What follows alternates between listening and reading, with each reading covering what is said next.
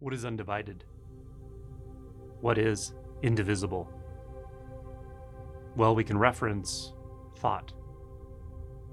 We can reference our knowledge base, our beliefs about ourselves and the world, about others, about truth, even about spirituality. And we can see that it's a mass of distinctions, a mass of beliefs, a tangled web of judgments, values, decisions, conclusions, essentially divisions, apparent fractures in an indivisible world. So, judgment, decision making, planning is not wrong. It's part of what it is to be a human. And yet, there's something here that isn't any of that. It doesn't require evaluation. It doesn't require discernment through reasoning. It doesn't require taking sides. It doesn't require believing one thing and rejecting another. It is not subject to doubt at all. So if there's doubt, if there's an experience of doubt, you might immediately ask yourself, what is here also that's completely undoubtable? What do I not need to do anything at all to confirm right now? In experience. What is here that's so obvious that a thousand thought doubts in a row couldn't sully it? couldn't move it, doesn't touch it. There can be reasonable doubts, unreasonable doubts, numerous doubts. And this that is undoubtable isn't swayed or moved by any of it. You always have access to this. And a simple question can lead you right back to it. You have to find your question. You have to find what it is that works for you. Your entry point. It may not be a question, it may not be anything cognitive or intellectual. But there's an intuition, a knowing, an off ramp from the world of division, which is only the world of thought. In the actual, you will find no division in the actual, you will not find parts. In the actual, you will not find boundaries. The actual is neither heavy nor light, real nor unreal, transient nor fixed, good nor bad.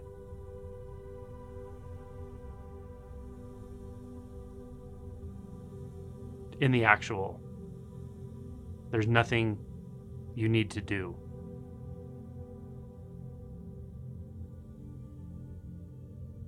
Because it's already enough. More than enough. Because it's everything. Every possible thing. And every possible no thing. Because there aren't separate things, aren't distinct places or objects. Now, I understand none of this makes sense to the mind's view of the world, which again has its place for communication, planning, discussions, etc. But 95 plus percent of the time, there's no need to engage that at all.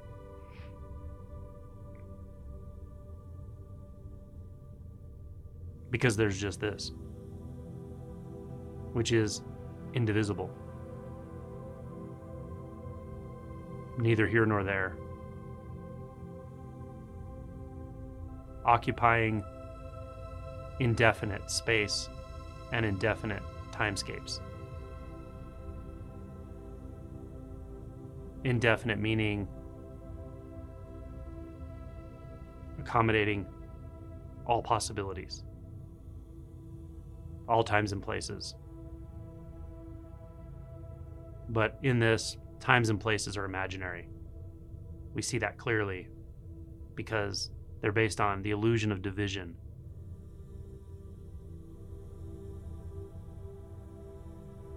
So, what meaning do they have here?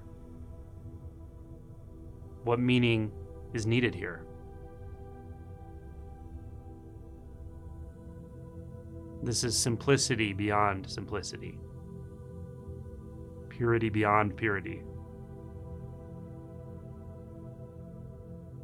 Nothing to accomplish, nothing to escape.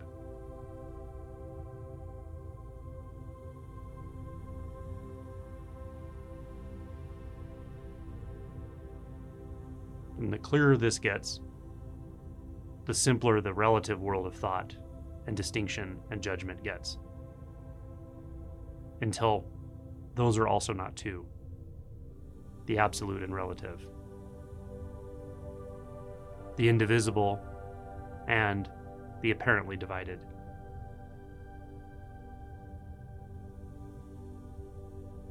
You can accommodate the flavor of distinction and division for practical reasons, but you never believe it.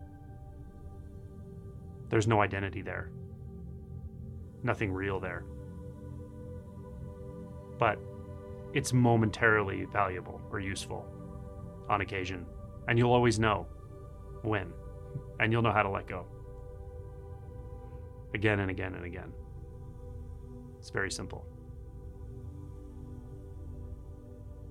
So, you can always ask the question what is here? That is, indivisible. And then stop. Stop analyzing, thinking, looking, believing, doubting. Or you can ask, what is not subject to doubt right now?